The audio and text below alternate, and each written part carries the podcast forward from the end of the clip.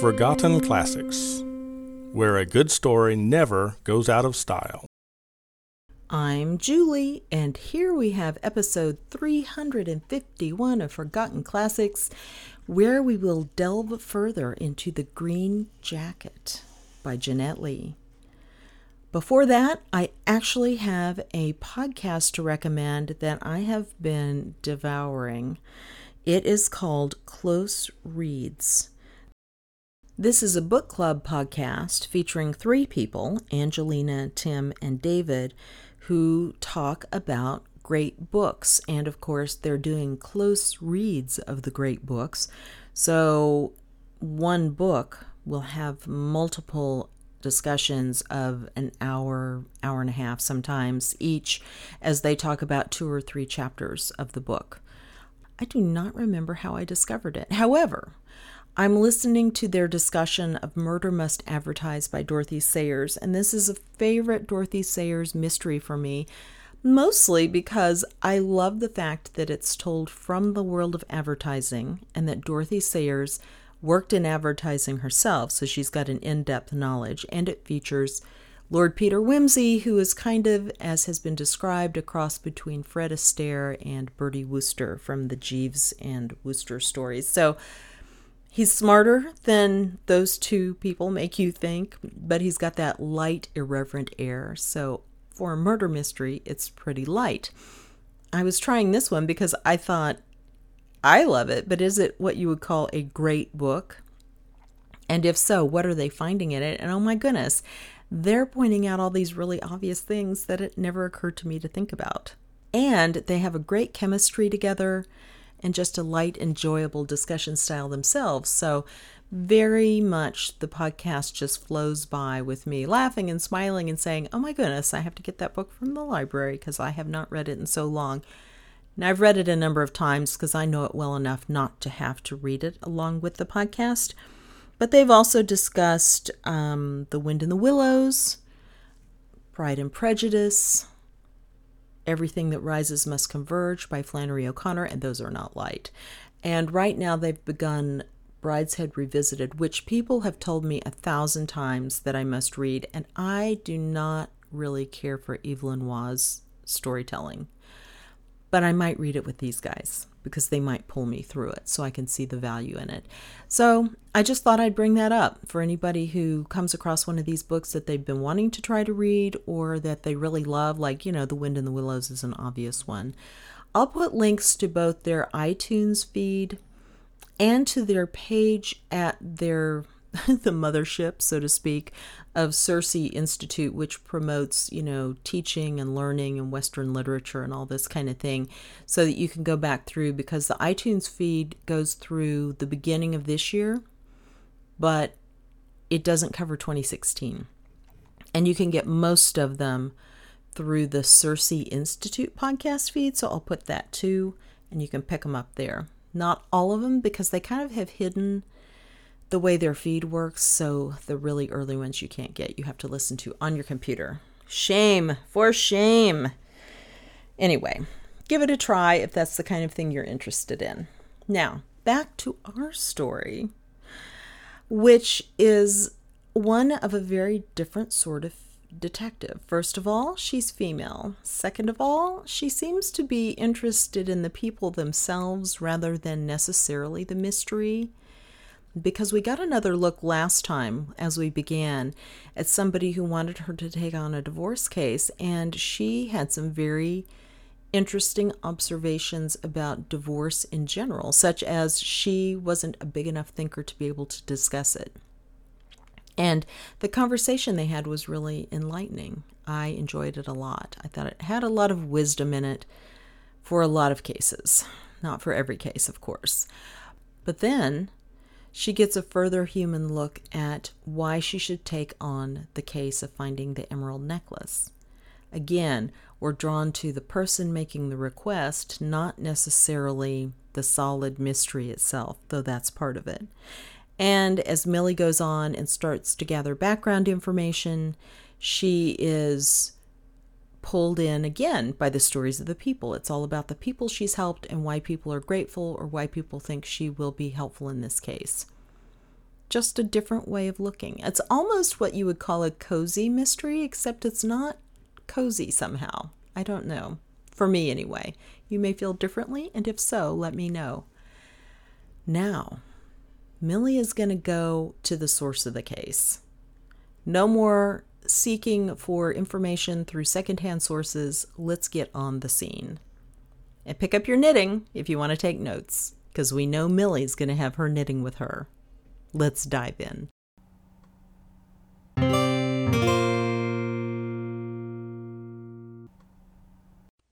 Chapter 9 of The Green Jacket by Jennette Lee. The clerk behind the glass case near the door, in Daggett and Beals, looked up a little cynically at the woman in gray, waiting for an answer. "Mr. Daggett is not at liberty," he said suavely. "Can I serve you in any other way?" with the slightest emphasis on the other. She opened a green purse. The clerk's eyes rested on the curiously wrought gold fittings. It was an unusual piece of workmanship, and his fingers had a trace of respect as he accepted the card she gave him and bore it toward the inner office. His air was more courteous, even a little eager, when he returned. "Will you kindly step this way, madam? Mr. Daggett will be pleased to see you," he said. The door of the inner office closed behind the gray figure, and the clerk, passing through the rows of cases holding jewels of fabulous price, wondered a little uncomfortably whether he had possibly been a trifle rude to the woman at first. She had looked so unimpressive when she asked for the head of the firm that he had expected at best a curt refusal to the card. But he knew his employer's face well he had studied it for twenty five years, and he had seldom seen a keener look of pleasure than passed across it swiftly when he glanced down at the card. "Show her in at once," he had said promptly. The door to the private office remained closed a long time. The clerk glanced at it from time to time, and wondered again whether he had possibly made a mistake, and still the door remained closed. He meditated bestowing a little courteous attention on the gray figure when it should emerge, and he hovered near the outer door in readiness for it. The door of the private office at last opened, and the gray figure stepped out into the main room, and close behind it followed the proprietor himself, accompanying her between the cases, stopping here and there to comment or explain, or lift some piece for her inspection. In the most expensive section they paused by the case containing the most valuable gems in the store. The proprietor took out a set of pearls, and held them toward the woman in gray. The clerk, hovering with anxious ear, heard plainly the words that accompanied the gesture. The setting was like this, only much more delicate. It was one of the finest pieces of work we ever sent out. The woman in gray examined the pearls closely. She took a glass from her purse and ran it over the necklace carefully, as if each detail of the exquisite fashioning of the gold interested her. She returned it to the proprietor with a little smile. "Thank you," she said. The clerk retreated nearer to the door, to take advantage of any favoring chance; but the proprietor accompanied her even to the very door, and opened it for her with a little gesture of deference that the clerk well knew was reserved for incomes of at least five figures. He even stood for a moment by the great show window, watching the gray figure disappear in the crowd. There was a thoughtful look on his face, and a little smile; and as he passed the case where the pearls lay in royal isolation on their velvet bed, he paused again, and looked down at them. It seemed to the clerk that the look of approval he bestowed upon the pearls was not more generous than the one that had followed the gray figure disappearing in the crowd a moment before. The figure moved rapidly down the street toward the busier portion of the town. The green purse had been slipped inside her gown, and there was nothing to call the eye even for a flitting glance. No one who passed the figure could have recalled it, and no one would have noted when it turned into the downtown office. There were two or three pieces of work she must put in shape before she could leave for an absence of several days. It might even be weeks, she thought, as she entered her private office. The case had taken hold on her in a way she well recognized. Sometimes a case stood out from the others like this and her mind seized on it with a tenacity that nothing could shake. It was the bulldog grip, she told herself. She was conscious of no reason why some cases should pursue her and compel her, often to her own disadvantage, to follow to the end.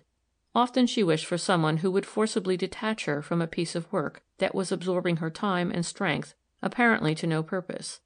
A partner? She thought of Tom and smiled. Perhaps it was the thought of Tom and his disbelief in her ability to succeed that was setting her so grimly toward the solution of the Mason case. Perhaps she had merely a feminine desire to say some day, "I told you so," to the man who stood to her for all the efficiency and masculine incredulity in the world. Then the face of the woman who had sat in her office flashed back to her the unshapely black hands in their wrinkled gloves, the strange, sad face, and she knew that Tom's cynical disbelief in her ability to succeed where he had failed was only a surface ripple on the deep flowing purpose of her resolve to help the woman who had come to her in trouble. She rang the bell and called in her private secretary, and went over the work for the coming week. The secretary was a small, nervous young man who wore glasses and seemed perpetually stooping to something that threatened to evade him. Milly regarded him as a treasure. She had tried several women and had rejected them, one after the other, for the lack of some quality she herself could hardly define. She had found it only in Teddy McLean. His mind moved with her own, not parallel to it, or following along on the same track, but leaping to meet hers, almost in contest, and out of the encounter she would find her ideas emerging in clear shape. "I'm going to be away for a few days, Teddy," she said as he came in. "The Dexter case will need you," he replied briskly. "Not far enough along, is it?" He looked stubborn. "Foster was in this morning. He said they will be ready to report to morrow. They have everything safe no suspicion all the parties where they can lay their hands on them." "Better keep them there." She was thinking swiftly. "I want my mind free for a few days, Teddy. You'll have to brace up and take more responsibility." He looked dejected. She nodded. "You can handle the Dexter case all right till I get back. How long are you going to be gone?" He was peering down and making swift notes. "I don't know," she said shortly. Teddy made another note and looked up. "Shall I use my judgment about sending for you?" he asked. She hesitated. "If it's necessary absolutely necessary and you're so stupid you can't handle it alone" he smiled wanly and made the note. "If you have to get me, telegraph. Miss Alice Brigham, care of Mr. Oswald Mason, Lincoln." He took it down swiftly. "That's near by? Can I telephone?" "No. Telegraph." "Shall I use code?" "Mercy, no. I'm a seamstress," she said severely. "Telegraph, 'Mother not well. Old trouble. Please come.'" "The Skelton girl's making a lot of trouble," he said, looking over his papers. "More'n she's worth." "What's she doing now?" asked Milly. "Keeps bothering the life out of us, saying she's got to see you." "Well, she can see me, can't she?" He looked at her cynically. "She isn't worth it. You've made a mistake this time, Miss Newberry." "Did I?" She looked thoughtful. "I'm sorry I am not going to be here for a while. Could you get her for me now, right off, do you suppose?" He looked a little bored. "I shan't have to try very hard. She's probably out there now, rattling the heads off 'em." "Send her in." He looked doubtfully at his notes. "I wanted to ask "No, don't ask me another thing. You can take care of them yourself. If you get stuck, telegraph me. I go out to morrow morning. Now send in Molly Skelton if you can find her." He departed, grinning. The next moment the door opened on a girl with high heels, short skirts, small hat, a little to one side, and hands thrust into side pockets as she came forward with short, mincing steps. She nodded brusquely. "How do Miss Newberry? They made a high old time about letting me in." "You're not due till Thursday, are you?" "That's the day," said the girl. She leaned her elbow on the desk and stared at Milly with hard eyes. Her jaw shifted the gum between her teeth and chewed on it a little. "Well, what is it?" asked Milly. "I'd rather be sent up for good," said the girl. "Why?" "I ain't going to be coming here every Thursday, and all them guys out there" she waved a hand at the office "all knowing I'm on probe. I'd rather be locked up and done with it." Milly looked at her keenly. "They don't know what you come for," she said. "Nobody knows, unless you've told them." The girl stared. "Didn't you tell 'em?" "No. Not that Johnny with the glasses?" "McLean? If he knows, it's your own fault. He may have guessed. I have not told him or any one. As far as the office is concerned, you may be a client for whom I am handling a case, or a detective coming to make reports." The girl grinned slowly. She chewed for a while. "Well," she drew in her breath, "that's fair enough. Why didn't you tell me that before?" she demanded. She turned on her swiftly. "You didn't ask me," said Milly. "I supposed you knew. I told you I should be square with you, didn't I?" "Yes." The girl's eyes dropped sullenly. "But I don't like it this Sunday school business trotting in here, being told what to do." Milly's keen eyes were studying the rebellious face. "Who is your new friend?" she asked quietly. The girl flashed up a look. "I don't know as it's any of your business," she said defiantly. Yes, I think it is my business. It's my business to help you keep straight, and you're trying to bluff me. For the first time since I've known you. You don't want to go to jail. If I took you at your word and told the police what I know she glanced up furtively. "You wouldn't do it, Miss Newberry," she said swiftly. "No, I am not going to do it. But I'm not going to let you off from coming to me, either. The man who told you to come and try to bluff me was simply making a fool of you. You are a silly child." The girl was staring at the wall of the room, chewing swiftly. The weak lines of her face sagged a little. "I didn't want to come," she said slowly but he kept at me, kept saying to do it." "Don't blame the man," said Milly sharply. "Blame yourself." "Yes'm," um, said the girl meekly. She looked down at the toe of her shoe and dug it in the leg of the table. "How long have you known him?" asked Milly. "Oh, about a week now." A look of relief crossed Milly's face. "You hadn't seen him when you reported last week?" "Well, I kind of seen him," she replied soberly. "But I'm straight. Honest, Miss Newberry, I'm straight. The defiance had left her face. Milly knew that for to day she had won. The girl would be putty in her hands. But she would be putty in the hands of the next person, too. If she could see her every day for a while, she could tide her over. But a week? She shook her head. "See here, Molly." The girl looked up. "You're a terrible bother to me. It's been over a year now." "Going on two," said the girl sullenly. "And you let Sadie Bateston off in three months." "Yes. Sadie had a better start than you have, Molly." "What do you mean by that?" demanded the girl. "I mean her father and mother or her grandfather and grandmother put better stuff into her." "They're common folks, the Batsons," said Molly skeptically. "Her mother works out. She's cook somewhere." "Yes, but she, or some one, gave Sadie the power of holding out. You've got it, too, but you've got to do more of the work yourself. Nobody has done it for you, apparently. You've got to get a grip on yourself. "All right," she said. "I've got to be out of town for a while," said Milly. "Do you think I'd better send you out of town, too? This man will try to see you, I suppose?" "Yep, he'll see me all right," said the girl with a weak flourish of pride. "He's dead stuck on me." "What is his name?" asked Milly. "James Silliman, 346 Mill Street," said the girl glibly. She grinned as Milly took it down. "You'll catch him easy. He's done things enough to land him in jail any day." "Do you know that?" asked Milly. Or are you just talking?" "I ain't just talking," said the girl. "Jim Silliman's a bad one, if ever there was." "Well, we shall look out for him. I think you would be better out of town for a while." "All right," said the girl. "Will it be pious ones? I didn't like that minister's family you sent me to last time." She looked at her hopefully. Milly smiled. Then she sighed. She rested her head on her hand and looked down. She was tired. The morning had been taxing and there was still a personal problem to solve before she could get away. It would probably take most of the afternoon. She looked at the girl doubtfully. "I wonder if you could help me, Molly," she said slowly. "Help you?" The girl turned quickly. "What could I do?" "I thought you might know of some one, some reliable person I could get to stay with my mother while I am away. Our servant has the grip. I need some one to do the work and look after my mother's comfort. She is not very strong. You don't know any one who is trustworthy, do you?" The girl looked at it. She shook her head slowly. "Not unless it's me," she replied. "Of course you wouldn't call me trustworthy." Milly looked at her. "I'm always doing things," she went on half wistfully, and Milly's mind worked fast. Her mother's frail figure passed before her, and the girl's shabby jacket and hat and the cheap, high heeled shoes that waited hopefully. "I'm a kind of good cook," she volunteered. "I believe it might work," said Milly, half to herself. The girl nodded. "I'll take good care of her, Miss Newberry. You needn't be a mite afraid anything'll happen to her while you're gone. I like taking care of folks doing for 'em." "Then that's settled," said Milly, with a look of relief. "Here is the address. Be sure to be there not later than three o'clock this afternoon. It's out of the city a little way. You take the Holly car at Broad Street, and get off at Chestnut."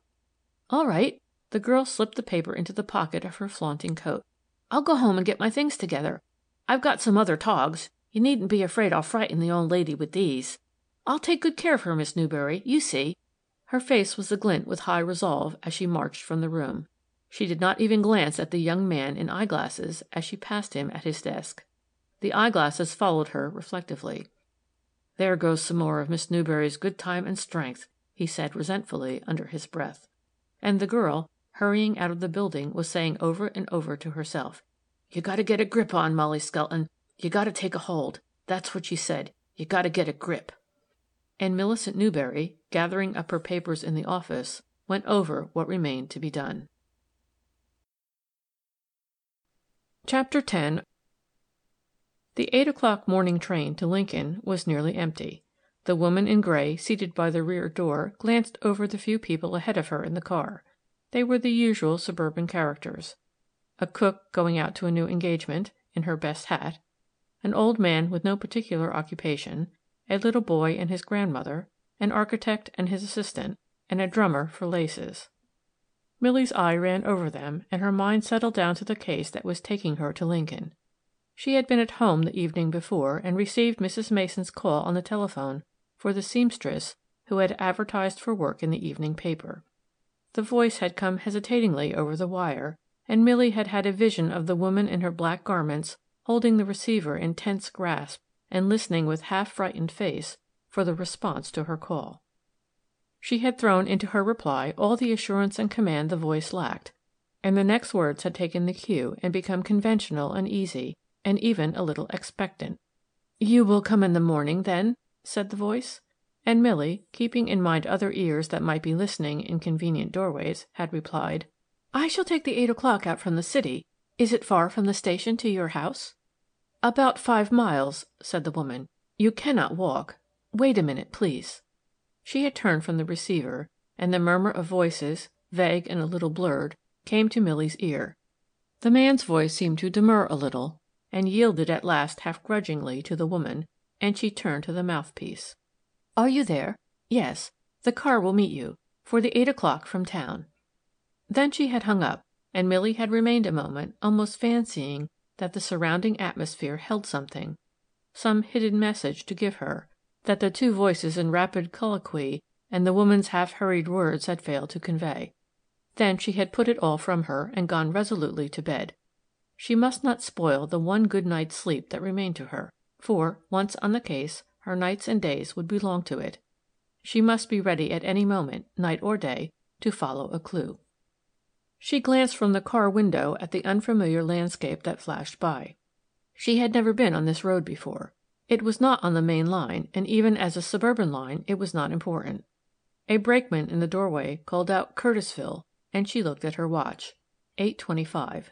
Lincoln was the next stop, and the end of the line. The houses began to crowd close and run together. The architect was rolling up a blue print, and the grandmother buttoned the little boy's coat with trembling fingers. The station platform, filled with people, passed by Milly's window. The brakeman at the front end of the car was reversing plush covered seats. With a swift glance over the waiting crowd, she took up her suitcase and moved toward the door. She had noted a handsome car drawn up by the outer platform, and a chauffeur with impassive face waiting beside it. She did not move toward it at once, but struggled a little in the crowd that surged toward the train, and the chauffeur came forward. He looked at her and hesitated, and she lifted a meek, seamstress glance to his face and straightened her hat, that the crowd had somehow displaced. She was little and helpless and inefficient. "Is there a car for Mr. Mason's here?" she asked. "This way," said the man. He reached down for her suitcase and disposed it in the car and sprang in beside it and waited almost impatiently, it seemed, for her to get in. "May I sit in front?" asked the seamstress, timidly. "Oh, all right." He moved over to make room and adjusted the suitcase a little, and she stepped in beside him. "We're in a little hurry this morning," he said apologetically. "Mr. Mason wants the car for the next train in." "He goes in every day, I suppose?" said the seamstress pleasantly. "Well, pretty nearly every day. Skips a day now and then. They were skimming through a pleasant suburban district, and the man's gaze was fixed ahead. Milly noted that he had a clear, ruddy complexion, and she liked the look in his eye when it turned to her. But a wide experience in the complexion of criminals had led her not to place too much confidence in signs that might only be skin deep. She glanced at the lining of the car and made a little motion with her hand. "Has it been relined?" she asked. "I've seen this make of car before, but not this lining. It's very pretty." "It's this year's model," said the man. "They bought it since I came." Milly's nod and smile gave him a little tribute of thanks for what his reply told her. She settled comfortably in her seat, watching the houses on either side. They were farther apart now, and stood well back from the road, with driveways that wound through pleasant lawns. "That's our place on the right," said the man. The road curved sharply just ahead, and he nodded toward a house that showed dimly through the trees. They rounded the curve and passed along a high wall of stone, then he turned the car skillfully into a gateway in the high wall, and they were passing through the close set shrubbery and high trees. Beyond the trees the house came in view again. It stood in open sunshine, painted white, with doors and windows open to the air. It had a hospitable, waiting look, and Milly had a swift sense of its dignity and charm, and its incongruity with the black garments and hunted look of the woman who had sought her aid. "Pretty place," said the chauffeur, nodding toward it. "Very." She leaned forward, scanning the open windows and the wide terrace that extended along the front and side of the house. The terrace was brick paved, and surrounded by a low parapet covered with vines and flowers. From an opening at the front two wide steps led down to the driveway. The whole effect was singularly gracious and pleasing. The house rose from its setting with a kind of restful dignity, and the vines and flowers gave to it the homelike beauty that was its dominating note. Milly's eyes studied the graceful lines with a touch of surprise and incredulity. She had come expecting a gloomy, forbidding place, and the house standing there in the sun, in the midst of its vines and flowers, seemed the embodiment of homelike comfort. A figure appeared in the doorway and came rapidly across the brick paved terrace to the steps. "It's Mr. Mason," said the man. "Would you mind getting out here, please?" He brought the car to a stop by a side path that led to the terrace, and Milly climbed quickly out. "I'll bring your bag later," said the man, but she reached up to it. "I can take it, thank you." She went slowly up the path to a side door, looking about her at the vines and flowers, and her glance passed carelessly beyond the flowers, and took in the tall, dark figure running quickly down the wide steps, and waiting in half concealed impatience for the car that approached him swiftly. He threw open the door, spoke a quick word to the chauffeur, and the car rolled off. Milly's eyes followed it a minute. Then she turned leisurely toward the house. A woman who had been standing behind the screen door watching her approach, surveyed her through the meshes. "Are you the new sewing woman?" she asked, and at Milly's response she opened the door half grudgingly, it seemed, to admit her. She led the way down the hall to a small room at the left. "You will work here," she said, throwing open the door. Milly looked about the room with a quick glance. There was a low fireplace at the right, and at the left two French windows opened to the terrace. Through a door opposite the one by which she entered she had a glimpse of a breakfast room, the table still uncleared, and through another door at the right she could see the front hall and the long stairway leading from it to the floor above. In the glance of the eye that took in her surroundings, she had turned to the woman with a smile. "What a pleasant room!" she exclaimed. "Yes, it's pleasant enough," returned the woman. There was something almost defiant in the glance and tone. You sleep at the top. Do you want to go up?" she asked. Milly motioned to her suitcase. "I want to get out my sewing things and wash my hands. Yes, I'd better go up now. Then I shall not need to trouble you again." The woman made no reply. She preceded her down the long, cool hall and up a flight of stairs at the end. She set her foot firmly on each step and lifted herself by a little perceptible effort. She was middle aged and bulky, and there was a look of obstinacy and reserve in the wide back that Milly regarded thoughtfully as she followed it up the two flights of stairs to a room at the top. "Here's where you sleep," said the woman. She threw open a door. "Thank you.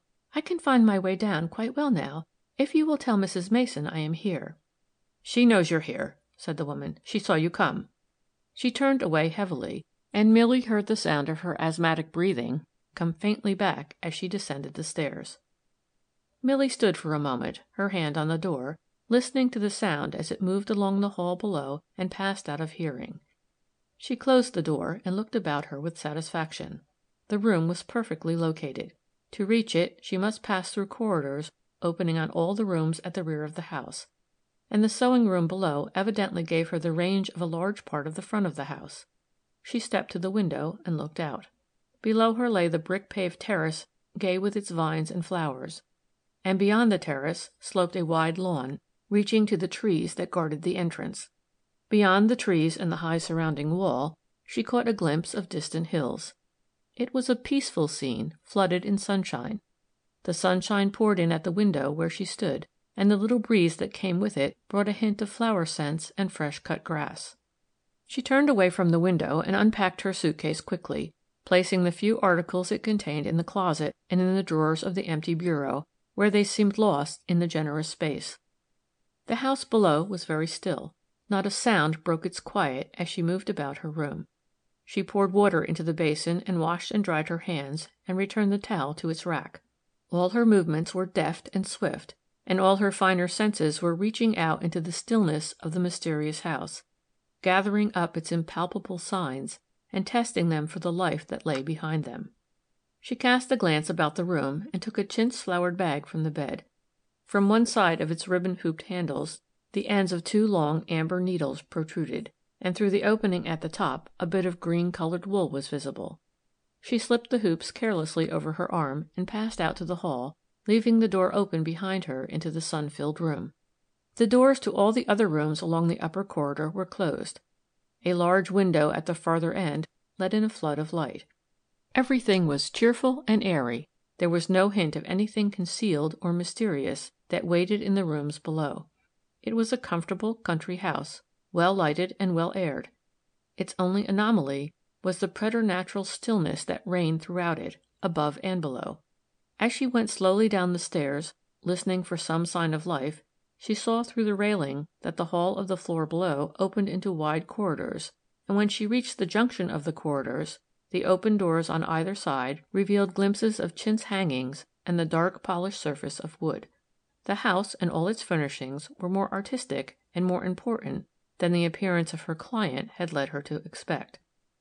As she stood hesitating which way to go, she caught sight through one of the open doors of the dark folds of a woman's gown moving hazily and the next moment the woman herself appeared in the door.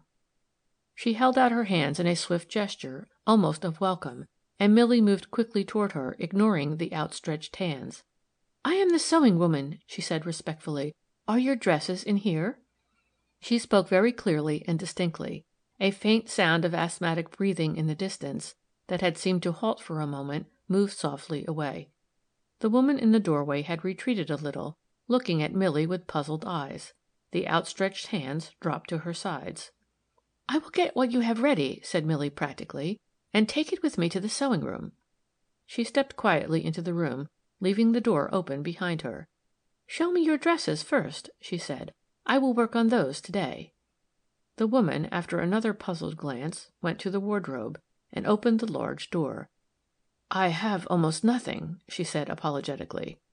The wardrobe was nearly empty. Two or three handsome dresses in the style of a year or two past dangled from the hooks.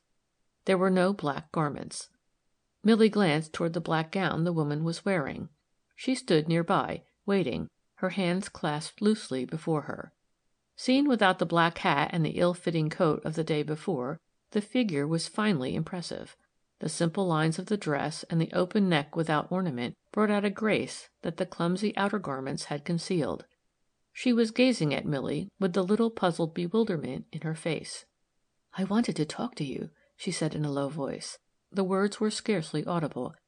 "Yes, we will have plenty of time to talk by and by. Do you want these altered?" She indicated the dresses of outworn style that hung pathetically from the wardrobe poles. "Oh, I don't know." The woman took a step forward, looking at them doubtfully. "I gave away the others everything except these but these were so expensive." She regarded them uncertainly. "I don't want to wear colors," she murmured. "Very well." Milly shut the door on the dresses. "We will work on something else.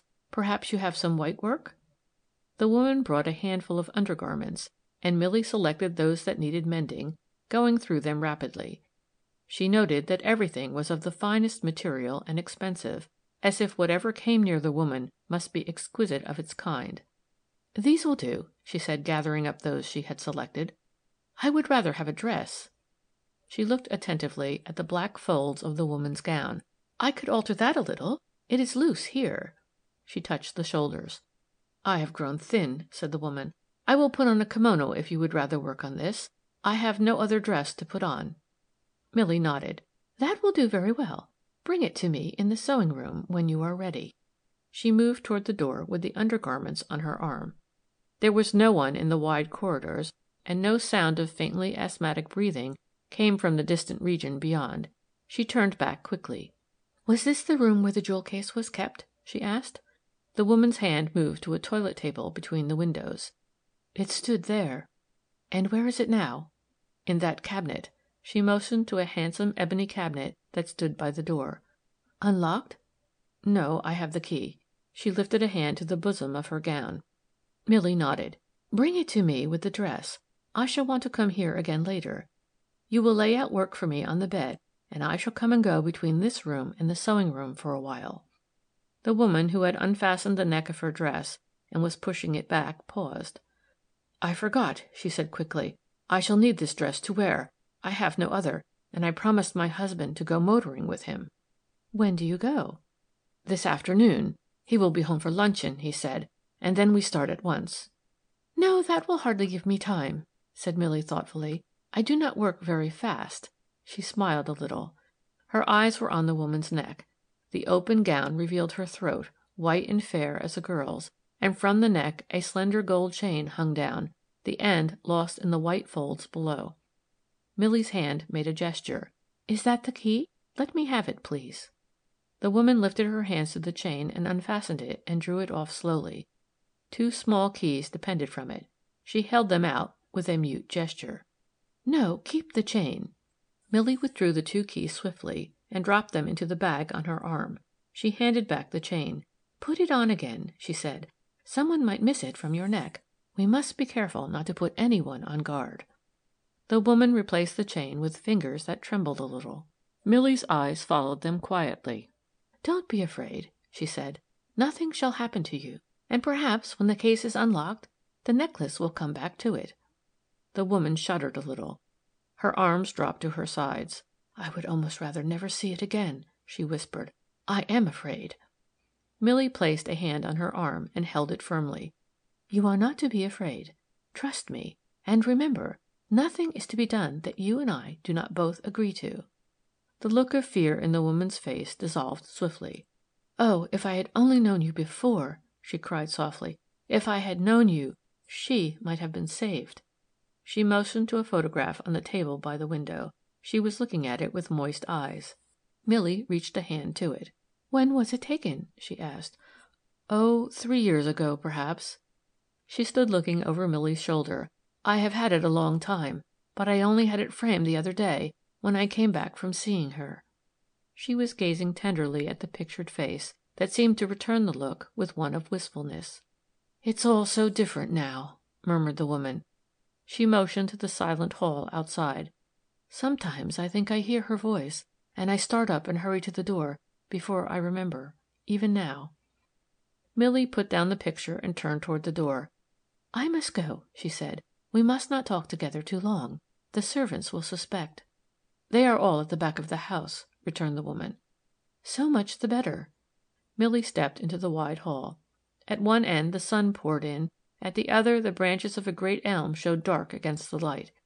She turned toward the front staircase, and went slowly down, passing through the intervening rooms to the sewing room. The door from the breakfast room had been closed by some one, and she opened it again. She placed her chair where she could see into it, and out through the other rooms to the hallway and the stairs leading up from it. Sitting in the shaded quiet of the sewing room, the gray figure blended into the quiet of the house. No one passing through the halls or outside along the terrace and seeing it through the open French windows would have given a second thought to the new seamstress. With her head a little bent to the work in her hands, and her swift needle plying back and forth in the white garments, she was a model of unobtrusive diligence. One by one she finished the garments and laid them on a chair beside her. The last one was in her hand, and she was rethreading her needle to begin, when a horn sounded among the trees, and the swift whir of an approaching car came to her through the open window. She glanced at the watch on her wrist twelve forty five. Sounds of preparation for luncheon had already come to her from a room beyond the hall silver and china handled with soft clearness, and a subdued murmur of low voices. She laid aside the garment, and took up the chintz bag and drew out her knitting. She adjusted the needles with quick touch and began to knit, looking now at the flying stitches, and now out through the French window at a car that was passing swiftly, half hidden by the trees. it emerged on the open drive. The man sitting beside the chauffeur was the one who had driven away to take the train when she arrived. He had much the same hurried air as when he left, and when the car stopped he sprang out with a quick nod to the driver and passed rapidly up the terrace. From her place in the sewing room, Milly had a glimpse of him crossing the hall with swift stride and ascending the stairs. His steps turned at the top and sounded along the upper hall, and a door at the front of the house closed with a muffled, resonant sound. As if the closing of the muffled door had been a signal, the whole house woke to life. Somewhere at the rear an echoing door slammed. Swift feet hurried along the corridors, voices came from the outer yard and the garage, and presently the low notes of a Chinese gong sounded through the house, wooing the silence with long, pulsing roll, and a black dress was seen descending the stairs. A minute later the tall, thin figure of a man hurried quickly down. The unrest settled to silence, and Milly's needles held it and went back and forth and knit it into the green wool. Her eyes followed the needles with intent gaze. Presently she looked up. The woman who had admitted her in the morning stood in the doorway of the hall, a large tray held before her. There had been no sound of her approach. "Here is your lunch," she said. She placed it on a side table and went quickly out. Milly moved the table nearer to the place where she had been sitting and where she could see through the French window onto the lawn and along the winding driveway beyond. There were sounds of the finishing of luncheon and a little coming and going on the stairs, and then she saw the car pass swiftly down the drive. The chauffeur was alone on the front seat. On the back seat was the woman in her black hat and veil and coat, and beside her the figure of the man sitting protectingly near to her. Milly finished her luncheon slowly, lingering over the dessert of rice pudding and dates. Before she had finished, she was conscious again of the soft step without sound and the quick, puffy breathing near by. She did not turn or look up until she had taken the last spoonful of the pudding. Then she pushed the table a little from her. "I'm through," she said. "Thank you." Then, for the first time, the woman came within range of her eye. "This is delicious pudding," said Milly. "Will you tell the cook it is the best I ever ate? I always thought my mother made the best rice pudding in the world, but this beats it." The woman who had bent to take up the tray paused, almost surlily, it seemed, yet with a little relaxing of the glum face. "I made the pudding," she remarked dryly. "Oh!" Milly stared a little at the face so near her own. "Are you the cook?" she asked doubtfully. "I make the desserts," replied the woman with a note of reserve. "Miss Annie likes me to." "Miss Annie?" Milly gazed questioningly. "Mis' Mason. She's Miss Annie to me," replied the woman. She returned the gaze of the sewing woman almost hostilely, and lifted the tray from the table. Milly watched the retreating back with reflective eyes. "Can you tell me The back paused, but did not turn. "Do you know whether Mrs. Mason left some things in her room for me to mend?" "If she did, you'll find 'em where she left 'em," responded the woman. "I can go up, can I?" asked Milly. The woman turned. "Do you want me to wait on ye?" she demanded. "No, indeed." Milly glanced quickly at the heavy tray. "I am afraid I have made you too much trouble already." The woman's face was a little mollified. "I don't mind doing it for you." Her glance passed swiftly to the mended garments piled on the chair. "I could have done them for her, as well as you." Milly ignored the resentment, seeking only some sign in the heavy face to guide her. "I don't think she wanted me to do them." She laid her hand on the pile of clothes beside her. She wanted me to alter the dress she has on, but she hasn't any other to wear while I am doing it. It is too large in the shoulders." The woman rested her tray against the side of the door, pressing upon it with her bulk to ease the weight on her arms. "She's grown thin," she said, but whether there was sympathy or resentment or a kind of fear in the wheezy voice, Milly could not determine. "I imagine there will be plenty for two pair of hands." She glanced at the pile of sewing. So any time you are free to help out, I can turn things over to you. The faster we get on, the sooner I shall be done, and can go home." The woman looked at her slowly, with eyes that were half veiled, it seemed to Milly. "I am busy this afternoon," she replied, and she turned and went quietly down the hall. Only the sound of wheezy breathing came faintly back, and grew fainter, and died away. Chapter 11 the seamstress went to the French window and stepped onto the terrace. Her arms and back were stiff from the unaccustomed work, and she moved them gently, freeing the muscles and drawing in deep breaths of fresh air. She paced once or twice across the terrace, thinking swiftly. The woman's look puzzled her. There had been something almost hostile in it as she turned away. But perhaps it was only imagination a detective grew to think things significant that other people passed over as natural. She returned to the sewing room and gathered up the pile of mending, and taking the chintz bag on her arm, went softly into the hall. There was no one in sight, and after a moment's hesitation she turned toward the stairs at the back of the house. She had decided to use sometimes one staircase and sometimes the other. The servants would soon become accustomed to seeing her in different parts of the house. The sooner she established her habits, the better. But she saw no one as she went up the stairs and along the wide corridor toward the front that led to Mrs. Mason's room. Through the open door she could see the pile of work, stockings and sheets and pillow slips, laid out for her on the bed. But she passed the open door and went leisurely on to the big window at the end of the hall, and stood for a minute looking out onto the grounds. When she turned back slowly, her glance fell on an open door at the right, and she checked a swift start of surprise.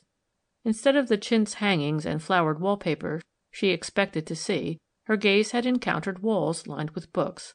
Leather bindings covered the walls from floor to ceiling, and books lay everywhere on tables and chairs.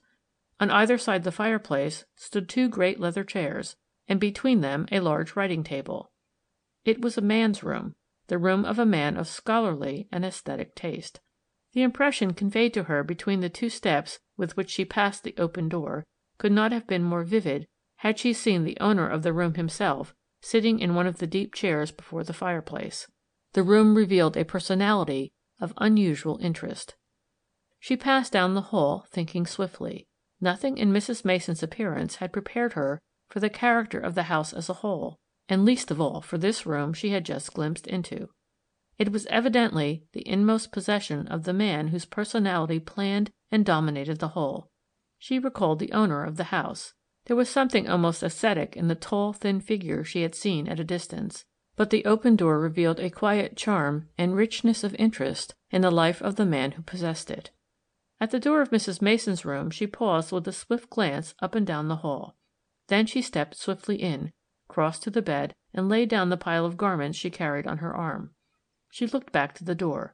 The key was in the lock, and as she stepped back and closed it, the lock shot noiselessly in place while her other hand released the handle of the door. Not a sound had broken the quiet, and her step on the floor was very light.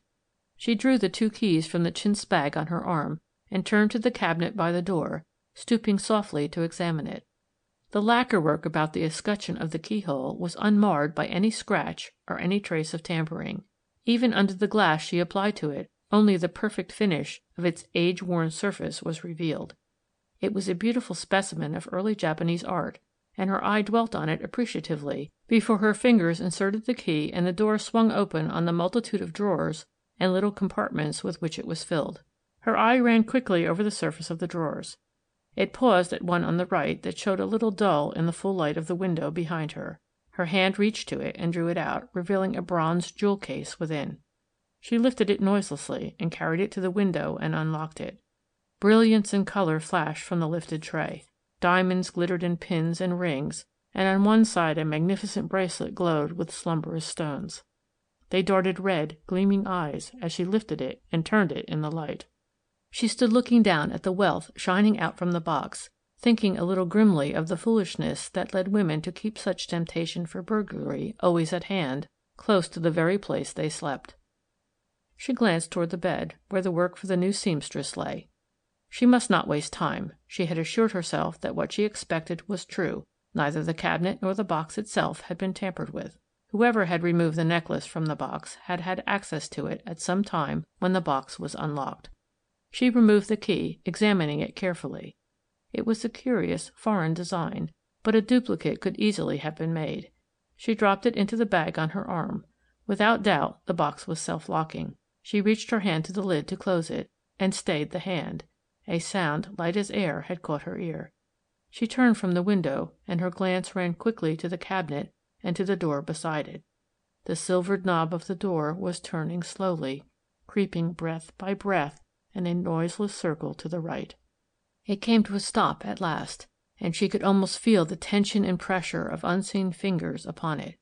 She held her breath, watching it retrace the circle and come to rest. She moved silently to the cabinet and replaced the box, locking the door upon it and dropping the key in her bag. Then, with a single swift movement, she had reached the door of the room and unlocked it and thrown it back, stepping quickly into the hall. There was no one in sight in either direction no motion of drapery, no hint that some one had hurried swiftly down the hall. On either side the open doors led into vacant rooms. What might lurk in them, concealed by furniture, crouching behind ample folds of chintz, she had no means of knowing, and no time at present to determine. She gathered up her work from the bed and stepped into the hall, making her way quickly past the open doors. She did not glance into the rooms on either side as she passed them, and she did not return again to the upper floor. Whatever suspicion had been roused against her must have time to subside. And perhaps there was no suspicion. A curious maid may have seen the closed door, and tried the knob and gone away, or the woman who had brought the tray to her. For the rest of the afternoon the seamstress sewed quietly in the room off the terrace. But her thoughts ranged the house, gathering up and focusing the impressions that had come to her out of its open, mysterious quiet, and each time her thought returned curiously to the woman who had admitted her in the morning, and who had served her luncheon, almost grudgingly, it seemed. Only once during the afternoon did she have a glimpse of her, when she came down the hall to the door at the end and stood for a moment gazing out, as if looking for the return of the car. Then she disappeared into the back of the house, and Milly did not see her again. But the thought of her remained persistently, and at dinner time when she brought in the tray and placed it on a table, Milly studied the downcast face with quick glance. There was nothing in the heavy, almost sullen lines to reward her. The woman did not look at her or speak. Perhaps in the half dimness, coming from the lighted hall, she had not seen her where she sat across the room. She went quickly out. The gas was lighted through the lower rooms, and Milly could see occasional figures come and go. A short, stout man, a little bent and bald, and wearing evening clothes, hovered in the distance. A trim maid came now and then and received instructions from him, and went away on swift feet. Sitting in the dusk of her sewing room, Milly watched the by play and pondered on the ways of this strange household, in which, with a butler and a maid, the woman who had admitted her in the morning was detailed to make desserts and to carry meals to a sewing woman who happened to be in the house. She glanced at the table where her dinner stood waiting, and rose and put away her work. She closed the doors into the hall before she lighted the gas and sat down to the ample dinner the woman had provided for her. Evidently her distrust or dislike of the new seamstress would not take the form of starvation diet for her.